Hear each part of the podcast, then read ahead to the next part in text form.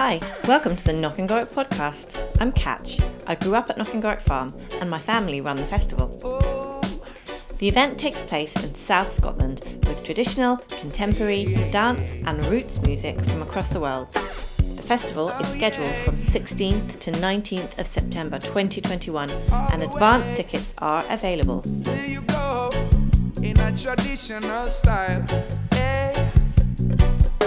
Hey. Over summertime is near, and the trees are sweetly blooming, and the wild mountain thyme grows around the blooming heather. Will you go, lassie, go?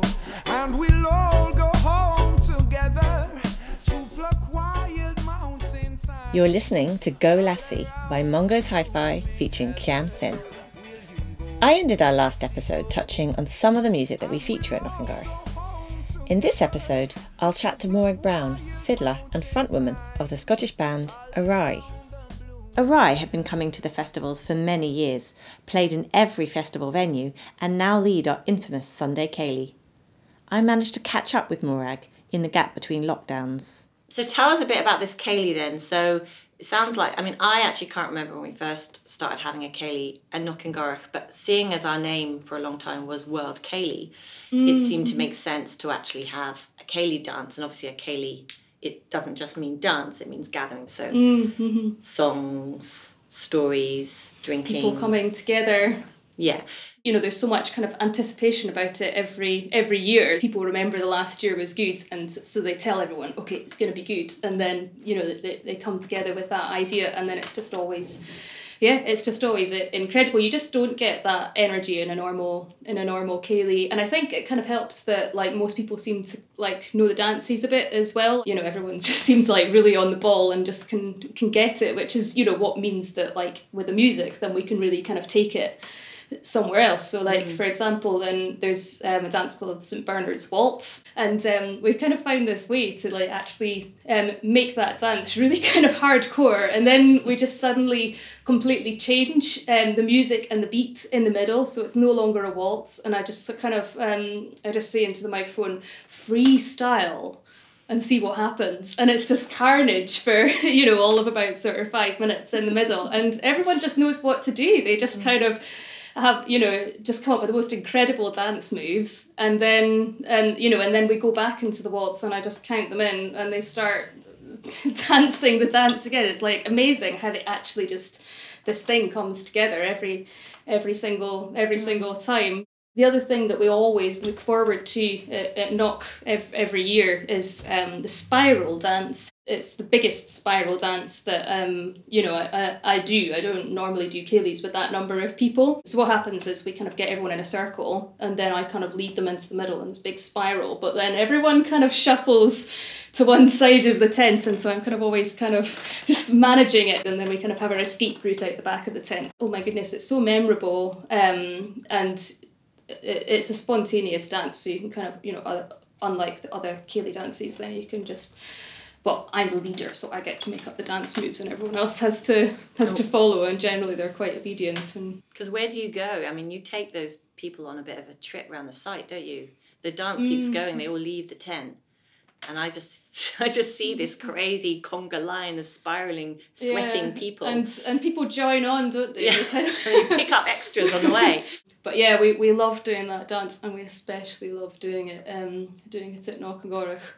So, can you tell us a little bit about Arai then, the band Arai? So the kind of core of the band is, is me on fiddle, and then we've got um, Mark who does uh, guitar, but you know he's got a lot of effects and things as well, and we've got Alex on um, on border pipes. Um, and so it's kind of essentially then it's uh, you know the, the, core of it is um, kind of trad music, but you know really we we kind of go quite wide, you would say. So, you know, a lot of the music we're composing it or we're we're improvising it. Um, and you know, if you get um, a really good gig, such, you know, I guess the kind of pinnacle of good gigs is the Knockengorroch Ceilidh, um, you know, then that's, you know, the kind of the essence, I suppose, of, of, of what we do is just kind of really just having the opportunity to, you know, really just kind of, I don't know, push boundaries in a way and kind of uh, in you know whatever direction we can find.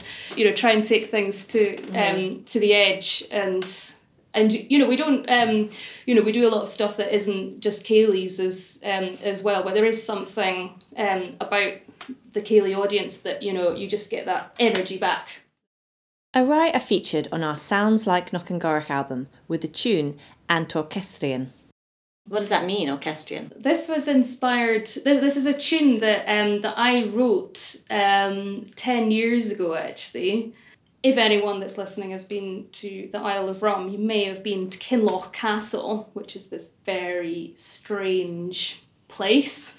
Um, isn't really a castle and it's not really that old. But anyway, one of the kind of weird and wonderful things in this in this castle um, is under their grand staircase. They've managed to fit in like loads of sort of musical instruments um, under the staircase. It's almost like a music box type thing, except it's actually playing real instruments. So you just get your some sort of record and then set it playing, and then your your favorite classical pieces can be played live for you by this mechanical orchestra. You know, being you know a good hundred years old, then it's all the kind of timings are off and there's just an awful lot that's kind of really wrong with it as well as kind of very intriguing and interesting with it so so this basically this instrument inspired the writing of of mm. this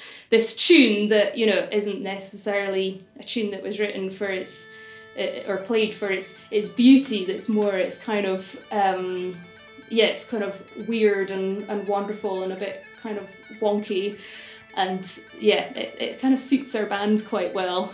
And it's kind of become one of the classic Céilí tunes. Like I, I just heard it and I was like, oh, Ceilidh. I just associated with the Knockengorroch Ceilidh. It's our finishing tune. Yeah, we, we do it for the second half of the Strip the Willows. You know, anyone that knows a thing or two about Ceilidh dancing knows, you know, the the um, Orcadian Strip the Willow is kind of the ultimate dance and the one that everyone looks forward to. And then suddenly halfway through, we just kind of switch to just solo bagpipes playing this tune, which you'll hear on, on the album is really kind of I don't know it's got quite a driving rhythm to it and it's really insistent and that you know you just feel the kind of energy just kind of go up it just um, suddenly then you know everything just like okay right that should have been the end of the dance because everyone's getting tired but nope the energy's yeah. just gone up and we're going to keep going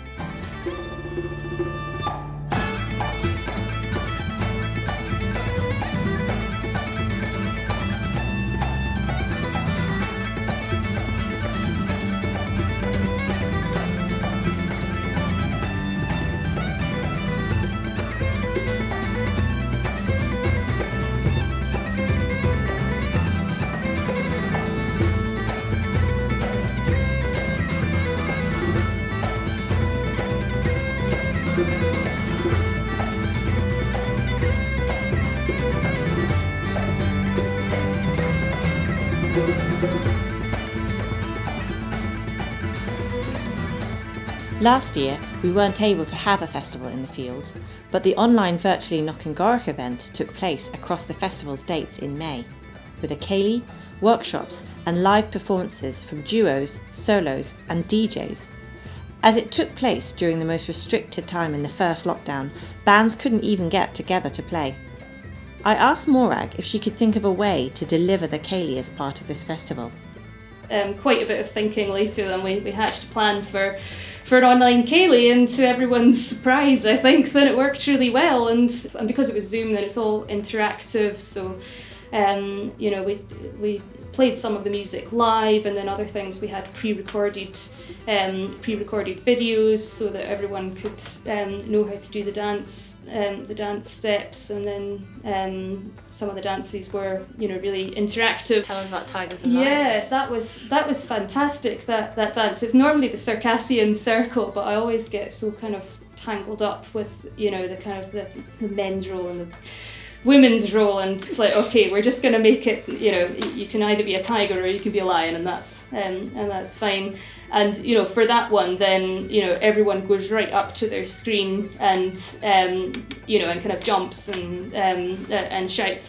You know, and you never know who's going to turn up on on the screen. You could be dancing. You know, you might be dancing with me, or you might be dancing with with anyone else that's that's at the Ceilidh, Hmm. and um, or suddenly you might find it's you that's on the screen and you're dancing with yourself. And it just kind of gave me these kind of goosebumps actually, just sort of realizing I'm dancing with real people on the screen. Mm, it was just so clever. You really mixed the kind of the kind of live element of it, where there was spontaneity involved in it, but with the kind of teaching of dances to people who didn't know it, with a great musical experience. It was just, you know, I mean, as much as you could ever catch a real Ceilidh on screens, you know, with mm. people in their rooms. I think you you did it.